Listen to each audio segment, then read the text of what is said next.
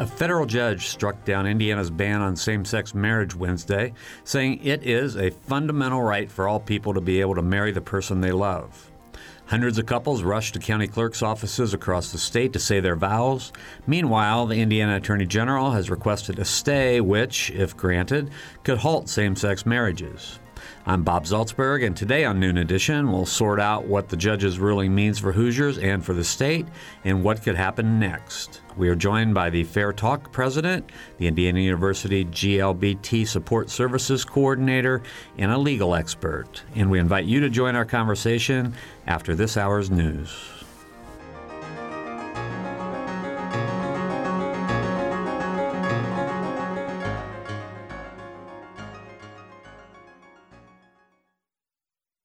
Production support comes from Smithville Communications, serving southern Indiana with fiber gigabit internet and digital IPTV.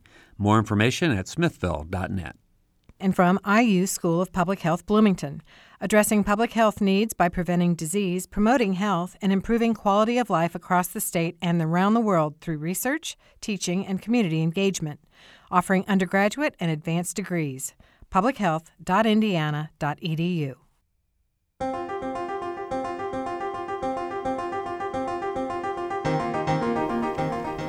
Welcome to Noon Edition. I'm Bob Zaltsberg, editor of the Herald Times, along with co host Mary Catherine Carmichael.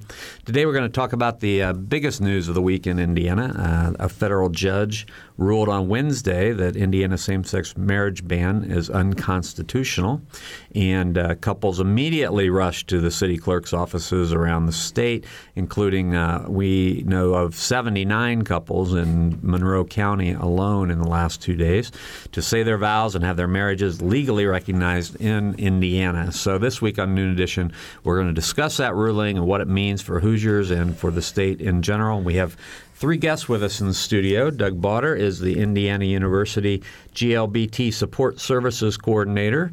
And uh, Jean Capler is here. She is the president of Fair Talk, a grassroots group that has been working to achieve marriage equality for same sex couples by fostering conversations. And Jean got married on Wednesday after the ban was lifted. Also, Deborah Widiss is here. She is her research is uh, focuses on the significance of gender and gender stereotypes in the development of law and government policy.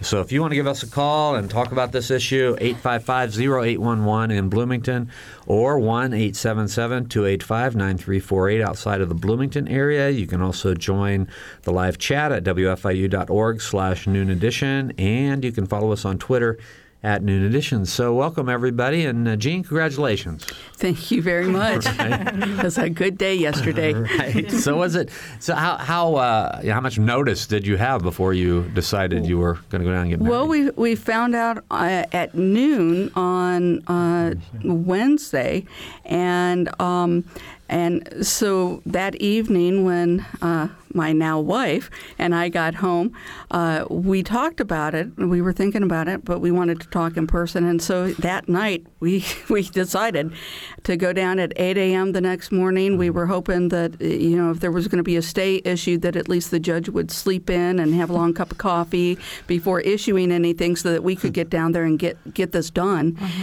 And we started inviting people to come meet us at eight and there you go. Uh-huh. So less, you know, doing a wedding in less than 24 hours. That's, uh, that's, that's pretty, pretty wild. Quick. Yeah, it's pretty quick. You yeah. Know, so so can you explain just usually personally? there's a shotgun involved. so that is yeah. Well, and you know we've been in the midst of wedding planning for uh, several months now because we're planning on getting married, and we thought we were going to do the legal part in Illinois, mm-hmm. which is my former home state, um, uh, this coming July.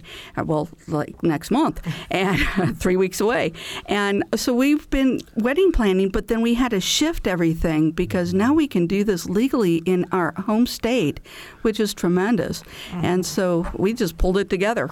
Yeah. So can you talk a little bit about the importance to you of, of having the actual wedding and marriage vows?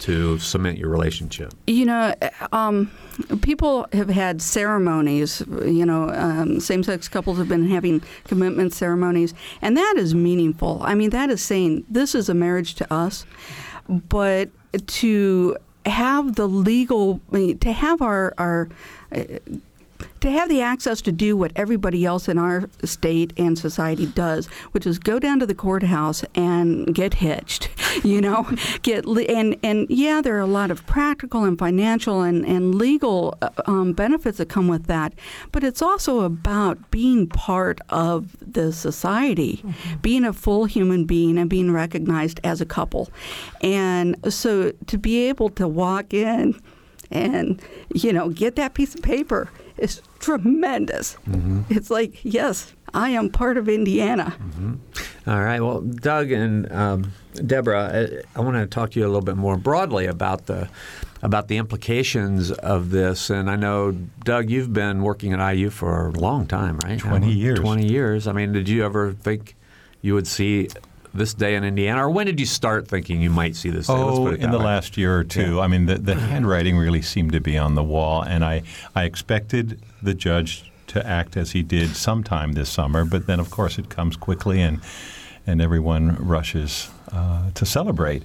So yeah, I, I pretty much thought after actually a year ago when the Supreme Court acted as they did, and then one state after another started dealing with this, I thought yeah, I was initially a little disappointed that we were 20, and I thought 20 out of 50 isn't so bad. You know, it's in the middle, and that's where Indiana is. You know, right. so anyway, I'm celebrating too. All right. Well, and Deborah, from your uh, you know your, re- your research, I mean, where does this kind of uh, policy shift, or how, how do you think this policy shift happened? Well, I think you know, the, the easy marker legally is to point back to the Supreme Court's decision last summer in the case holding that the federal denial of recognition to same sex marriages was unconstitutional. And the reasoning in that case was very easy to apply to thinking about state bans and why they're also unconstitutional. And that's why you see this wave of decisions in state after state striking down these bans.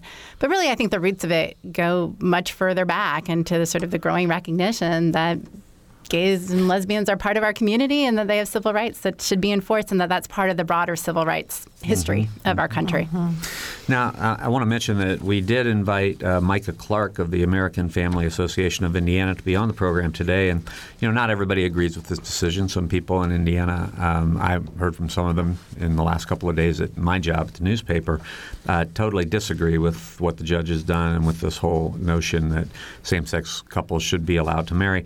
Uh, Micah Clark sent this statement along, even though he wouldn't did not want to appear on the program. It says, Marriage is something that has always been recognized as a union of men and women for the best interest of children, and we hope that the courts recognize that states have an interest in what marriage is and what marriage is not.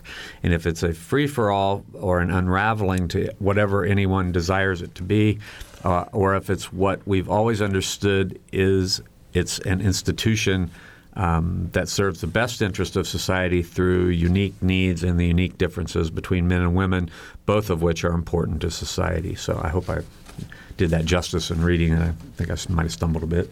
And also, I, I did also want to mention there is a there has been a request from Attorney General Greg Zoeller for a stay, and I guess I'll get to part of what that says in a little bit. So, how confident are you, uh, Doug, that that this is going to be the the law of Indiana for uh, a long time and not just a, a brief window. Yeah, I'm, I'm pretty confident, and that's not based on any legal expertise on my part. It's it's more, again, what we've seen happen the last year, and um, the reaction I've had from people uh, who have contacted the office, just the general sentiment of, you know, you commented in the paper that Bloomington had to be one of the happiest cities in the state. Um, I think there's a lot of happiness around the state and around the country as as as the last couple years have unfolded and people have seen pictures of two people of the same gender genuinely loving each other. We haven't seen that. You know, people have images of what it means to be gay, and so often the media has done the job of selecting folks from gay pride parades, and their their behavior is sometimes um, a little questionable. So we have these stereotypes out there, and all of a sudden we're starting to get you know, images of two people who love each other. The front page of the Herald Times with the two Jeffs and Marianne Macklin. How anyone can argue that there's not something right about that, I just don't understand. But I think that's the kind of thing, um, and social media, which has helped more and more people say, this this is a good thing. And so mm-hmm. I'm I'm confident we're we're moving in the right direction. Mm-hmm. Deborah, what about you?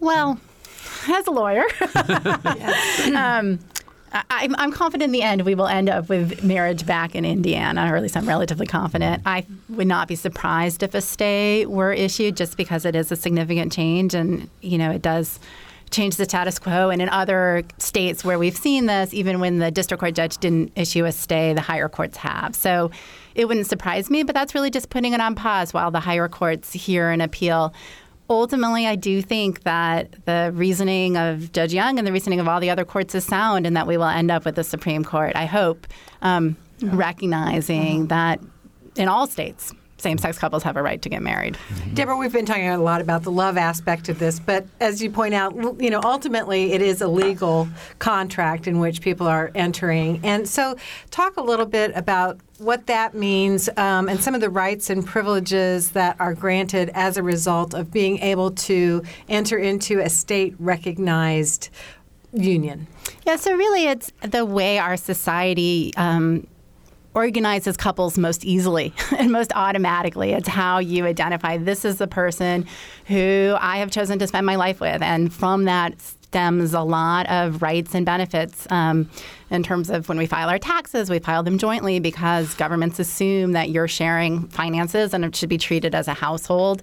Um, if you're sick, that's the person who presumptively can make decisions. Um, if you're in the hospital, if you die, that's the person who presumptively inherits. There's lots of ways to modify those presumptions, but it's kind of the default mm-hmm. that our society uses. I do want to sort of emphasize one point, though, which is we're only talking about civil marriage here. That is the state granted status.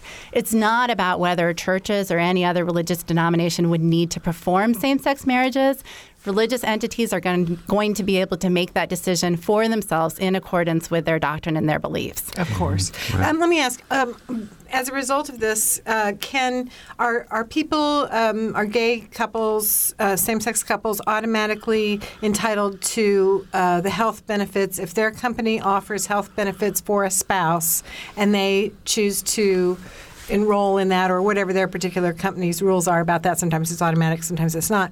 Are they automatically now, because of this, entitled to take advantage of those benefits? I would expect that most companies will do that. There might be a little wiggle room if some company really sought not to, but I would expect that most companies will and have been. That's very relevant for me, and maybe you can tell me, Deborah, like what what we should do here because um, I'm in private practice. I'm a social worker, and so I'm self-employed. Right now, I have health care, um, a health insurance plan through the Affordable Care Act, um, the marketplace. And I, the, I figured it up. I'm paying a couple of hundred dollars a month more for this plan than I would if I could be on my wife's insurance.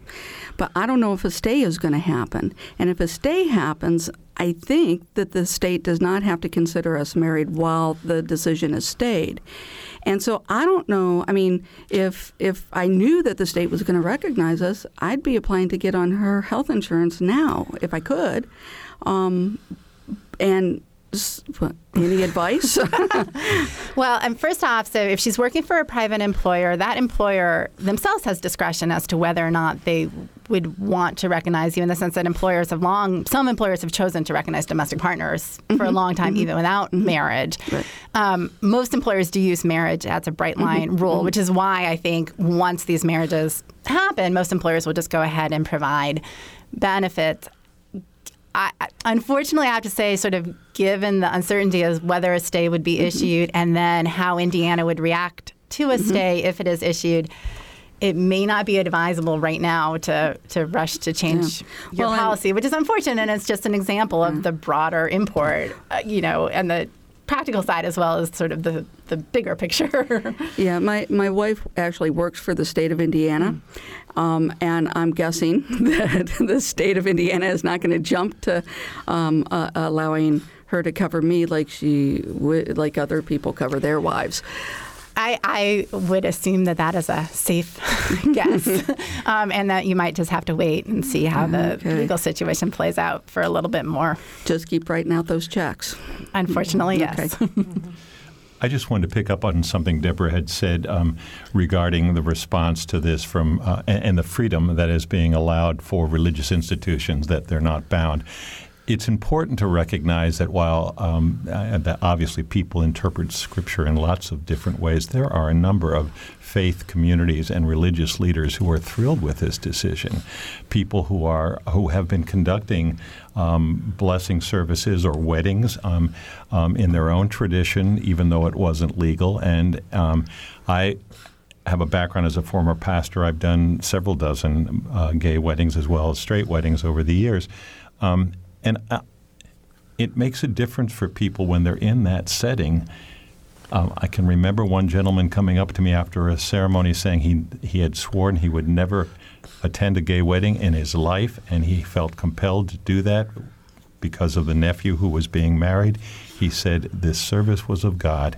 He said I I am ashamed at my attitude, and what happened today was certainly a, a, deeply spiritual experience. And I think, again, those kinds of things are happening. So it's not just an economic, a legal, you know, it is a spiritual experience for at least some people and who, who see this act, again, this legal act, as a very positive thing. All right, you're listening to Noon Edition today on WFIU, and we are talking about the effects of legalizing same sex marriage in Indiana. You can join the discussion by calling 855 0811 in Bloomington or toll free 1 877 285 9348 if you're anywhere outside of the Bloomington area can also join the live chat at wfiu.org slash noon edition, and you can follow us on Twitter at noon edition. Deborah, I want to ask about uh, Daviess County Clerk Sherry Healy, who says there's a gray area between the federal court ruling and an order from the state to issue marriage licenses to same-sex couples, and she came was very upfront and also said that you know she has very deeply held religious beliefs that also prevent her from, or she feels prevent her from being able to to uh, comply with, well, I suppose it's still at some point debatable at some level. But anyway, so she's not. So, so she's currently denying licenses in, in Daviess County, at least at press time. So. Um, where do in, I mean this is kind of um, along the same lines as pharmacists who choose not to um, fill prescriptions for things that they find objectionable from a religious perspective. Where does the law stand on personal beliefs of these clerks who say, hmm, "No, so sorry, I can't go along with this"? Um, so there's a couple different issues there. One is, you know, I know most counties are now issuing the marriage licenses. Some are not. And I think the main point that the counties that are not issuing the marriage licenses yet is that the judge's ruling officially ordered the clerks in the counties where the couples who had brought the various lawsuits were from. So the judge's order technically only applies directly to those, those counties. Now, the reasoning would be the same mm-hmm. in any county. So some of the counties, I think, have not begun issuing marriage licenses, not because of religious objections, um, but instead just kind of waiting for more direct orders from a central state administrator administrator about sort of what to do about this ruling. Um, and I think that will be worked out soon. In terms of, you know, sort of individuals who feel that performing the ceremony or granting the licenses would be counter to their religious beliefs, it's a um, it's an unsettled area of law. The Supreme Court is actually hearing um, a case that has to do with whether a company can refuse to provide contraceptive coverage because of the religious beliefs of the owners of the company. So it's it's hard to predict exactly how the lines will settle there because it's a very sort of unsettled area of First Amendment law. A, a twist on that issue is the group of United Church of Christ pastors in North Carolina who are suing the state of North Carolina for their anti gay marriage uh, legislation because they feel it violates their religious freedom. Their, the freedom that should be theirs to officiate at weddings of same gendered people. Hmm. So that's an interesting twist. Mm-hmm. Don't know if that'll end up with the Supreme Court, but you know, there's another perspective on it. I do also want to highlight, and I I can't remember the county, but I did see a statement from a clerk in a different county who actually made a very nice distinction. She said, you know, according to my religious beliefs, I don't actually believe that two women should be able to get, to get married or two men should, but I see my job here in court and as, you know, in enforcing the Constitution as it's interpreted by the courts. And in the criminal context, I do all sorts of things for criminal defendants, you know, in terms of enforcing their constitutional rights that I often, you know, find kind of objectionable in terms of at least what it's alleged that they have done. But I recognize that that's my job. And here I'm helping people get married. Mm-hmm. And maybe it doesn't match my religious beliefs, but I see it as mm-hmm. part of my job to act according to the Constitution as it's been interpreted. You know, I, I think this all comes down to the challenge of living as a community. And how are we going to we're we're not all the same. We all have different opinions about things and deeply held beliefs about things. Um, and how are we going going to live as a community and make room for everybody? And you know for a particular clerk to effectively shut the door in the face of couples that are coming to do what they now have been deemed legally able to do is not about living in community and making room for everybody. Uh, there are lots of people that have beliefs that I strongly disagree with or am offended by. And, you know, I want to make room for them, but I need room too to live my life as I see fit. I, that just seems at the core of what you know we're about as a state and a nation. Two quick things. One, uh, before I left the office today, we were looking at a map. I think 82 of the 92 Indiana counties had had already issued licenses. I think there were 10 that had not as of maybe 10, 10 o'clock this morning. Um, and the other thing, I wanted, uh, Deborah, I wanted you to just sort of define a stay. I think a lot of people don't know exactly yeah, what that point. is. Yeah, so it basically would put the judge's order on hold while an appeal progresses. It wouldn't undermine the judge's reasoning that, according to the judge, you know, when it looked at the marriage law, it said there's not a good enough reason to be telling same sex couples they can't get married and it's unconstitutional. But that ruling can be appealed. It can be appealed first to the Seventh Circuit Court of Appeals, which is kind of an intermediate appellate court.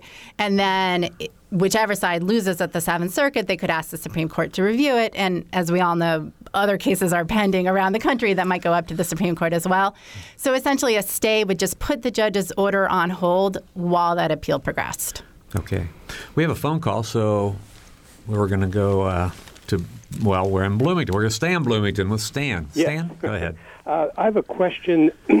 Uh, my memory is not that good, but it seems to me there was a court case not so long ago where a uh, state trooper objected to serving on a uh, gambling boat because it was against his personal beliefs. And and if I'm not mistaken, the, the case was settled with the judge ruling that he had to perform his official duties or else he could uh, leave the job. Uh, is, is that true? Is that not the same situation with these clerks uh, who, who inject their private beliefs onto their public responsibilities?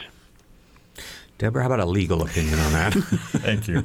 Well, I'm not familiar with that particular case, so I can't sort of comment on it specifically. Um, generally speaking, yes, individuals are expected to perform their official duties. There have been sometimes in the abortion and other contexts some carve outs for religious objections, and I think that you know different states where where it's been legislatures that have acted to legalize same sex marriage as opposed to courts, many of the states have enacted certain kinds of religious exemptions. Um, so I think it's going to be worked out in the courts exactly how we do do that balance um, of living together in this community. I see. Thank you. Thank you, Stan. Thanks, Stan. So, the marriages that have been performed so far in this brief window, is the state obligated to recognize those regardless of what happens henceforth? Um, that let's break that apart a little okay. bit.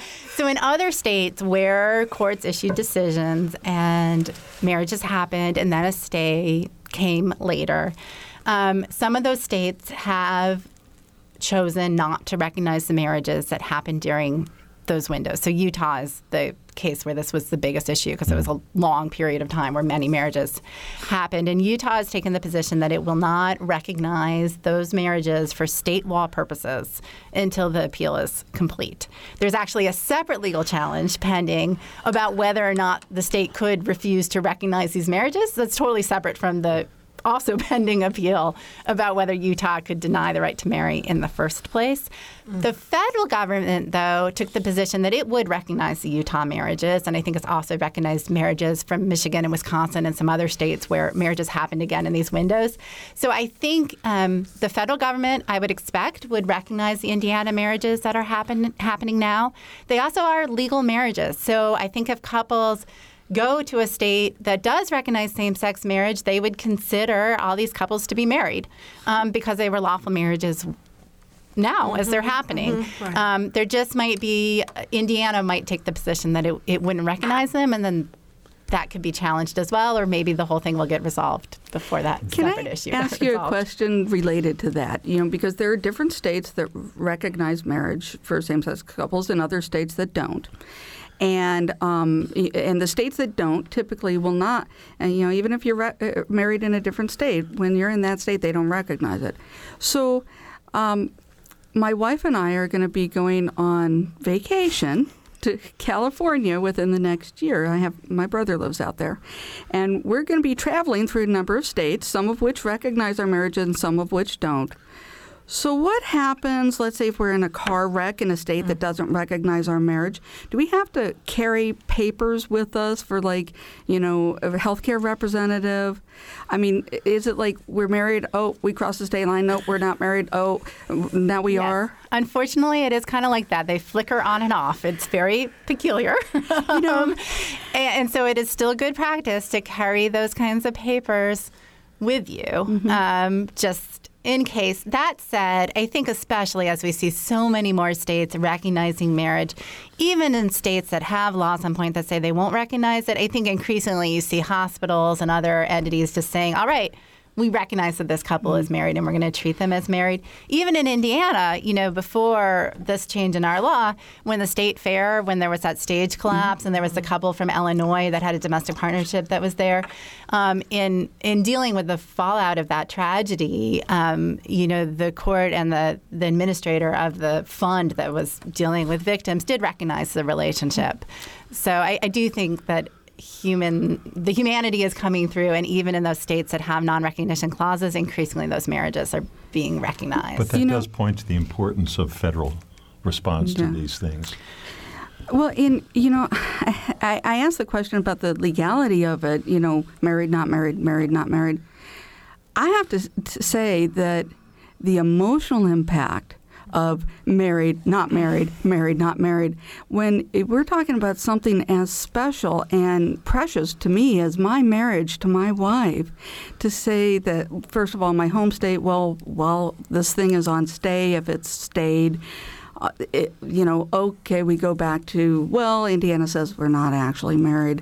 And so that marriage license that you have is effectively taken away. And going on vacation in some states recognizes it. I mean, gosh, that just hurts my heart. Yep. Mm-hmm. And, and I think that increasingly people are, are feeling that and recognizing that. And there actually is a separate set of legal arguments that says, you know, whatever, however, the question of whether you have a right to get married is resolved, there should be a right to stay married. you know, yeah. so that if you do get married in a state where it was lawful, and especially if it's your home state, that that's a real marriage and you mm-hmm. should be able to keep it. And there's a real interest in that and not so much countervailing. Right. On the other side, it has, you know, because the the cases about the right to get married have been progressing so quickly and so uniformly that other theory hasn't really been tested out much. But I do think you're you're articulating something that's very real, which is, mm-hmm. you know, there's something really hurtful about having a marriage and then having a state say it won't recognize it. That's different mm-hmm. from the harm of living in a state that chose not to permit it in the first place? My, uh, my wife and I have been together going on 17 years. And, you know, a lot of states um, had started to um, marry same sex couples.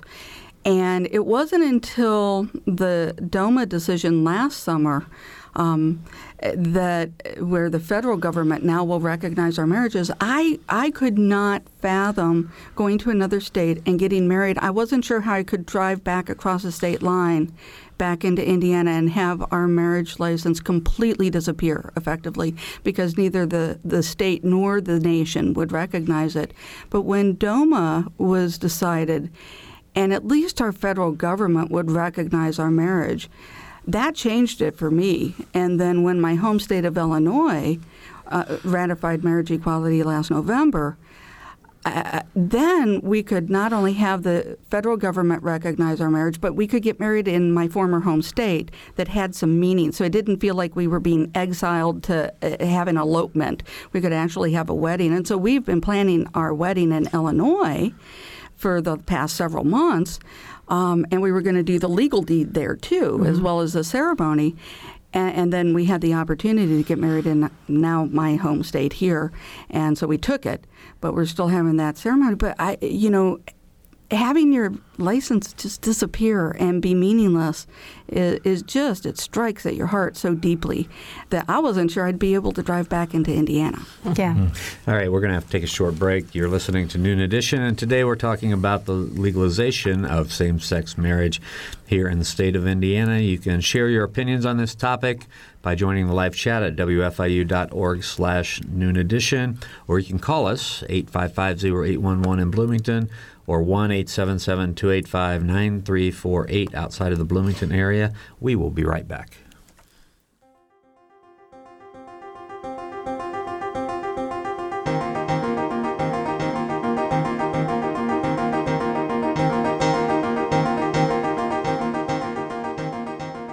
This is Noon Edition on WFIU.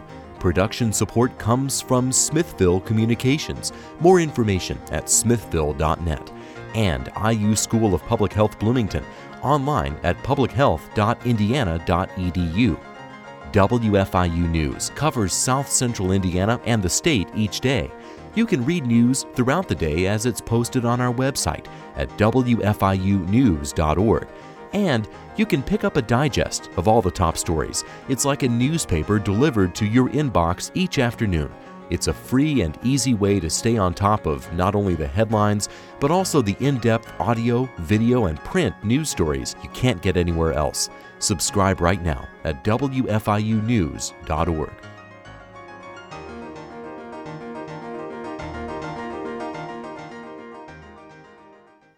Welcome back to Noon Edition. I'm Bob Zaltsberg from the Herald Times, along with co host Mary Catherine Carmichael and our three guests today Doug Bauder, who is the Indiana University GLBT Support Services Coordinator, Jean Capler, the president of Fair Talk, a grassroots group that has been working to achieve marriage equality for same sex couples by fostering conversations, and Deborah Widiss, who's on the faculty of the Maurer School of Law here at Indiana University. Her research focuses on the significance of gender and gender stereotypes in the development of law and government policy. If you want to join us, please phone 855 0811 in Bloomington or 1 877 285 9348 outside of the Bloomington area, or you can join the live chat at wfiu.org slash noon edition. I wonder if it would be wise to just kind of review, um, Deborah, if you will, some of the benefits that marriage provides to same sex couples, because there's really quite a lot at stake here. There is. Um, well, it's a long list. So um, I think there's 614 or something different provisions in Indiana law that no reference kidding. marriage. Wow. Something over 600. It's actually been counted. Okay, it was actually a group of students at our law school uh, did a project where they counted them all. That's amazing. Um, and there's more than a thousand different benefits and privileges and obligations under federal law that reference marriage. So I could not list them all. Okay, but not the least of which apply to children, which I think is something that you know more and more same-sex couples um, are having children. And so this is of extreme importance to uh, those folks, I would think. It is, and it's important to sort of provide the stability to the parental unit. Um, for same-sex couples that are raising kids, there's benefits that are designed to make it easier to raise kids. And one of the primary arguments um, against granting marriage rights to same-sex couples has had to do with kids. But really, there's been reams of research now showing that kids raised by same-sex couples do as well on sort of all the key measures as kids raised by different-sex couples.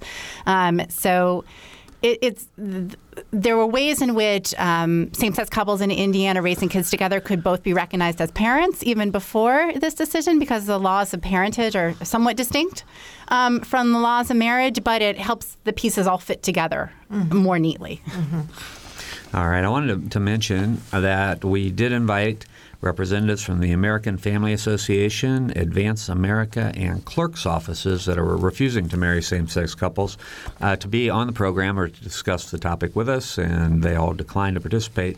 Um, I read a statement from Micah Clark of the American uh, Family Association of Indiana earlier, and I think Doug might have a reaction to that. But first, before we go on, I want to read an excerpt from the emergency motion to stay or postpone the judge's decision. It says until the United States Supreme Court determines that traditional marriage laws such as Indiana's are unconstitutional, it is premature to require Indiana to change its definition of marriage and abide by this court's conception of marriage. Nonetheless, marriages in violation of Indiana's existing law have taken place, are taking place, and will continue to take place pursuant to this court's order. Time is of the essence to stop these marriages by staying this court's final judgment and all related injunctions pending appeal in order to maintain the historic status quo of man woman marriage that Indiana and its citizens have adopted. So that's the position taken by um, the Attorney General's office, Greg Zoeller's office, in asking for a stay. So. Mm just wanted to explain that. So, Doug, uh, you have the copy of Micah Clark's statement. I know you wanted to have a reaction to well, it. Well, from two perspectives, one of the things about marriage being uh, uh, recognized always recognized as a union of men and women. I, I, understand what's behind that and the argument for that, but marriage has been defined in lots of different ways in lots of different cultures. Um, you know, up until 67, we all know um, people uh, of different races couldn't marry in this culture in the United States. So uh, marriage has been redefined in lots of ways over the years. And even if you're looking at it from a biblical perspective, what was marriage in the Old Testament with multiple wives for the patriarchs um, was not what marriage has become to be known. So uh, that's one thing I would argue. But the the other uh, uh, argument about the best interest of the children, we know not all couples want to raise children. Not all couples do. That marriage is about more than just children. But for those of us who have children, and I'm one, I'm a father and a grandfather my children are very well cared for, and they have grown up to be wonderful people.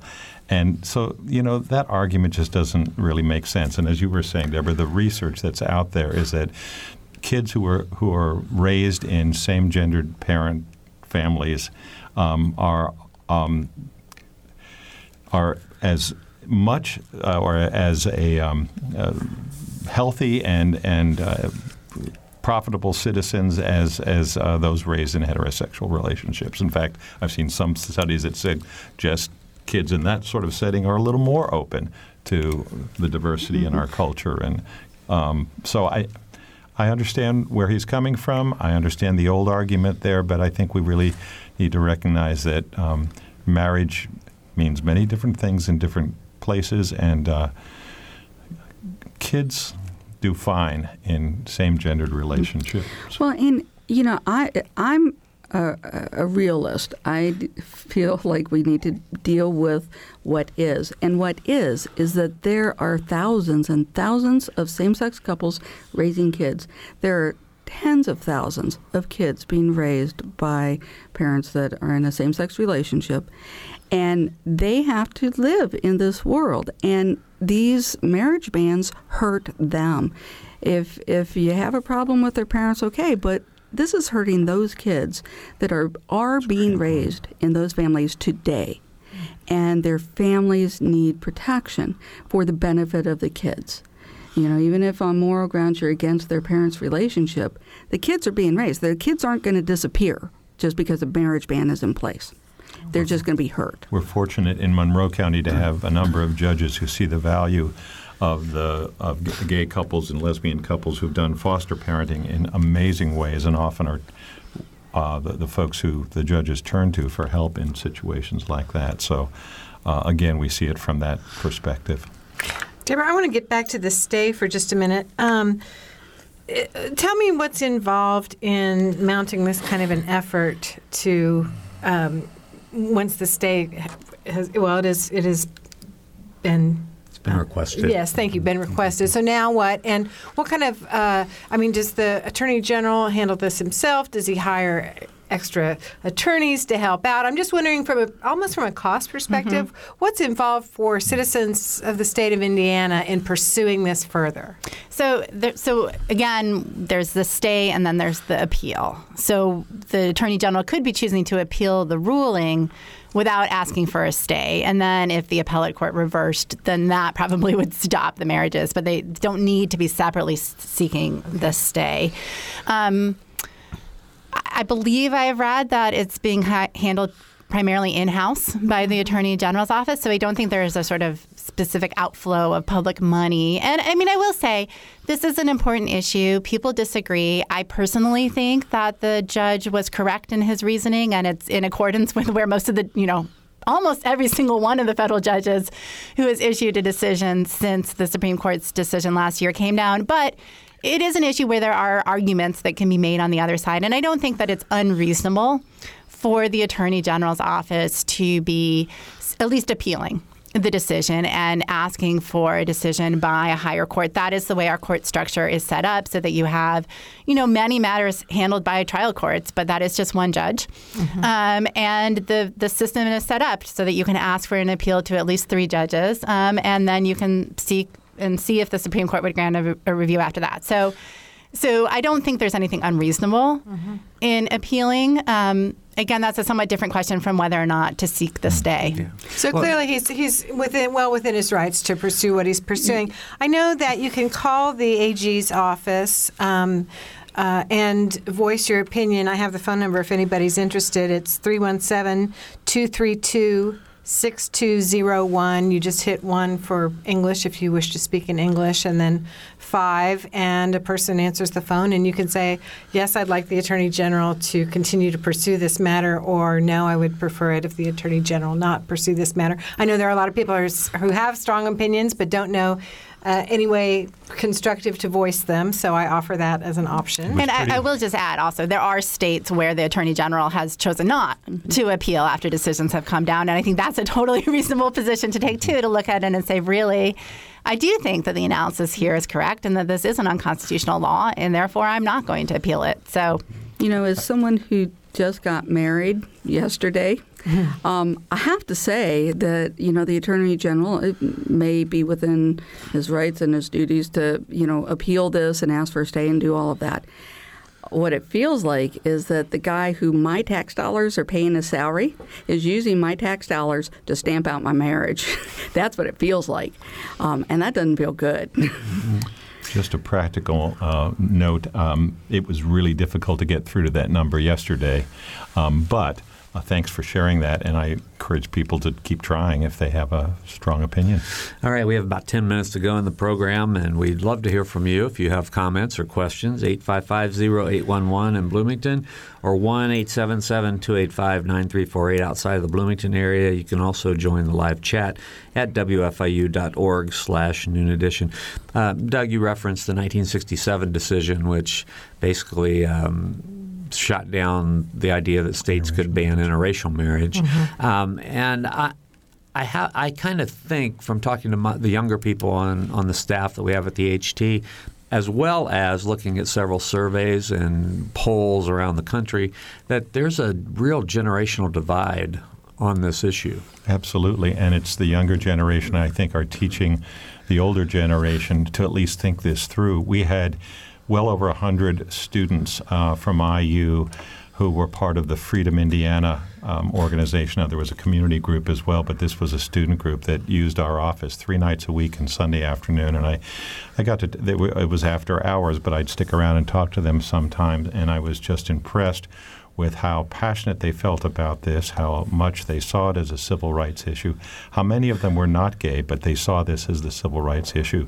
of, of their generation. And I'm remembering one uh, gentlemen who, and, and, I'm remembering the fact that they got hung up on when they called people because they were basically calling citizens to encourage them to think about the value of marriage equality, and if they believed that, to talk to their legislators and they legislators, and they talked to some people who've never done anything like that. They talked to some people who were willing to at least give them their ear, and some people listened and changed their mind. There was one particular case of an older woman who who said, I have never called a legislator in my life, but I appreciate the time you've taken to explain to me what this is about. I'm going to call my legislator. So um, I, I, salute those students and uh, who who see this as not just some political act, but as a, you know as a justice issue, and um, who have gotten involved. We're learning a lot from the younger generation. You know, the the statistics uh, support that generational divide, but I can also say that um, even amongst the older generations. Um, there is room for for changing their minds, and they do. You know and that from your experience. I, you Fair know, my, my uh, this group that I'm involved with, Fair Talk, I, we're we're based around the idea of having honest, respectful, heartfelt conversations with each other around this issue. Um, I believe that's the only thing that will really begin to change people's minds. Um, and you know, sharing our stories, um, both straight and gay, and um, and I've seen that movement happen through those conversations. You know, my 81 year old aunt is going to come to our wedding in Illinois um, and would have come to the deed yesterday if she could have gotten uh, down here. Um, and, you know, before I came out to her, she hadn't really thought about these issues, and and um, and even I had a conversation with her a, a number of years ago. She has treated Jenny and I as a couple all these years, and um, about three, four years ago, was talking with her about, you know, gosh, I just wish we could get married. She's like, well, Jean, you know, um, uh, marriage is a man and a woman. And I was flabbergasted, you know, because of how she has accepted me and loved me and treated us as a couple. But I'd never had the conversation with her. And so uh, the next week we went down, had another conversation. I told her what it felt like. And um, to not be able to get married. The next day, she thought about it some more um, and she, got it. She got it. And uh, she's changed on that. Well, you know, when I mentioned it's a generational divide, I think if you look at the statistics, it's not only that, but but there's been such a radical change in thinking over the last of all generations. Basically, I think the the study I was uh, that I'm recalling was I think it showed that like 70 percent of people 18 to 34 mm-hmm. favor same-sex marriage, um, and the in the older generations, um, the the numbers were were shifting significantly, but they were only up into the maybe 52, 53, 54 percent, something like that. But they were still a majority, and that's just been over the last few years. And I would suggest part of that change is all about social media and and people communicating with each other at that level, seeing these images out mm-hmm. there and. Mm-hmm. Yeah. All right, we have a phone call, and it's uh, it's Jenny from Bloomington. Yes. Hi, Jenny. Hi. How are you? Good, thanks. Good. Yeah, I'm very interested in your program, and I'm curious about uh, you know, is there any study about the same marriage, same-sex marriage couples easier to communicate and less troubles? I don't know. We'll see. Well, our panelists. I don't, I don't well, what I know about the research on same-sex couples and communication patterns and such, um, there there are a couple of studies that suggest that sometimes the communication can be more open than in uh, different sex couples, but there aren't a lot of studies on that. On overall relationship health and all the measures of a relationship health, uh, same-sex couples score out just as healthy as heterosexual couples. Um, so. I think that might be one of the points to make too. Is that I mean we're talking about kids. I mean they're kids that grow up in in what you'd call a traditional family setting, and things just are don't work out.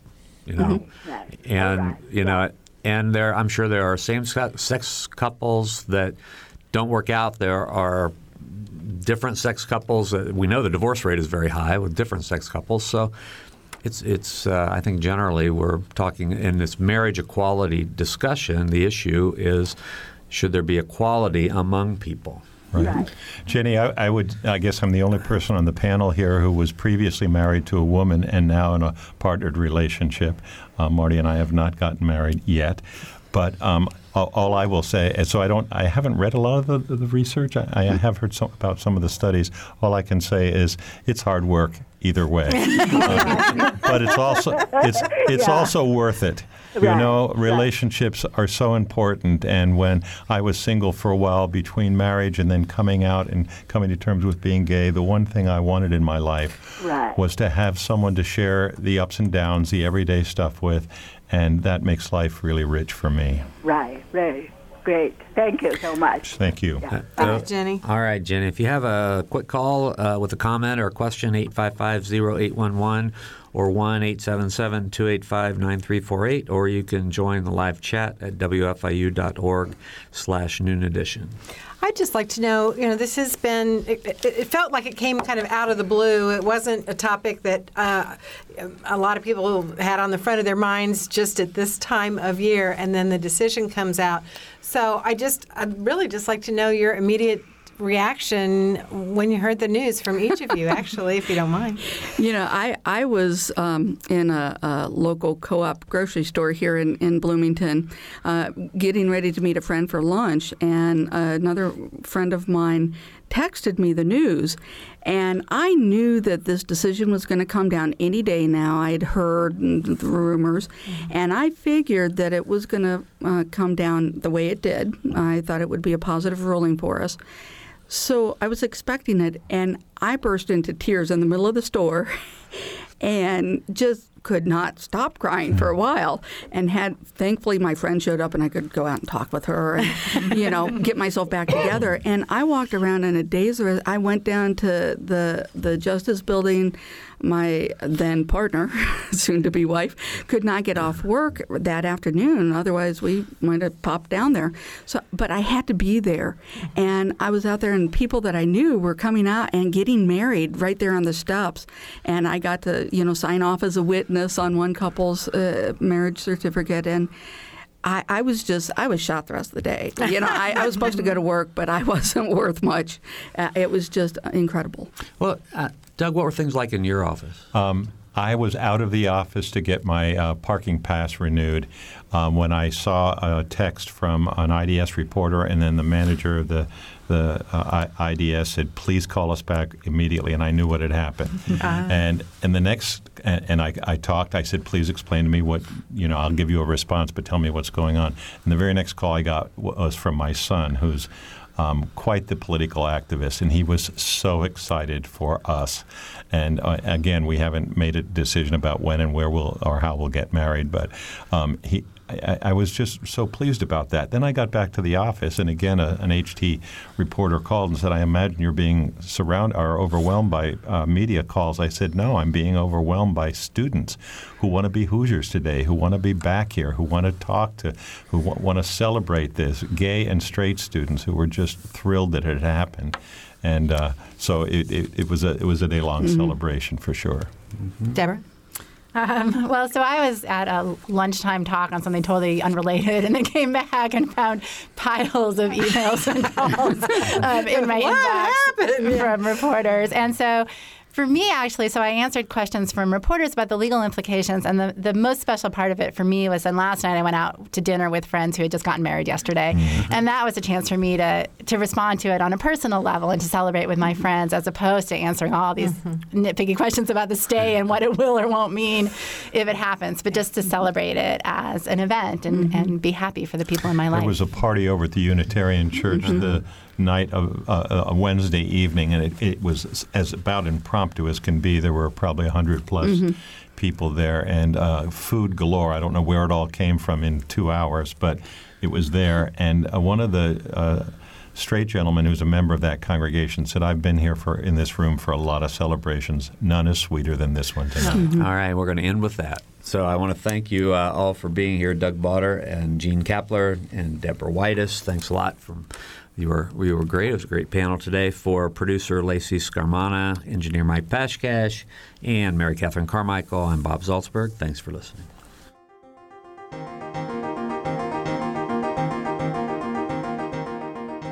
Noon Edition is a production of WFIU and the Herald Times. You can find podcasts of this and other WFIU programs at WFIU.org.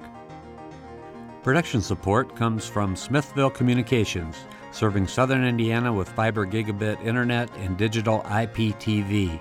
More information at smithville.net. and from IU School of Public Health Bloomington, addressing public health needs by preventing disease, promoting health, and improving quality of life across the state and around the world through research, teaching, and community engagement, offering undergraduate and advanced degrees. publichealth.indiana.edu.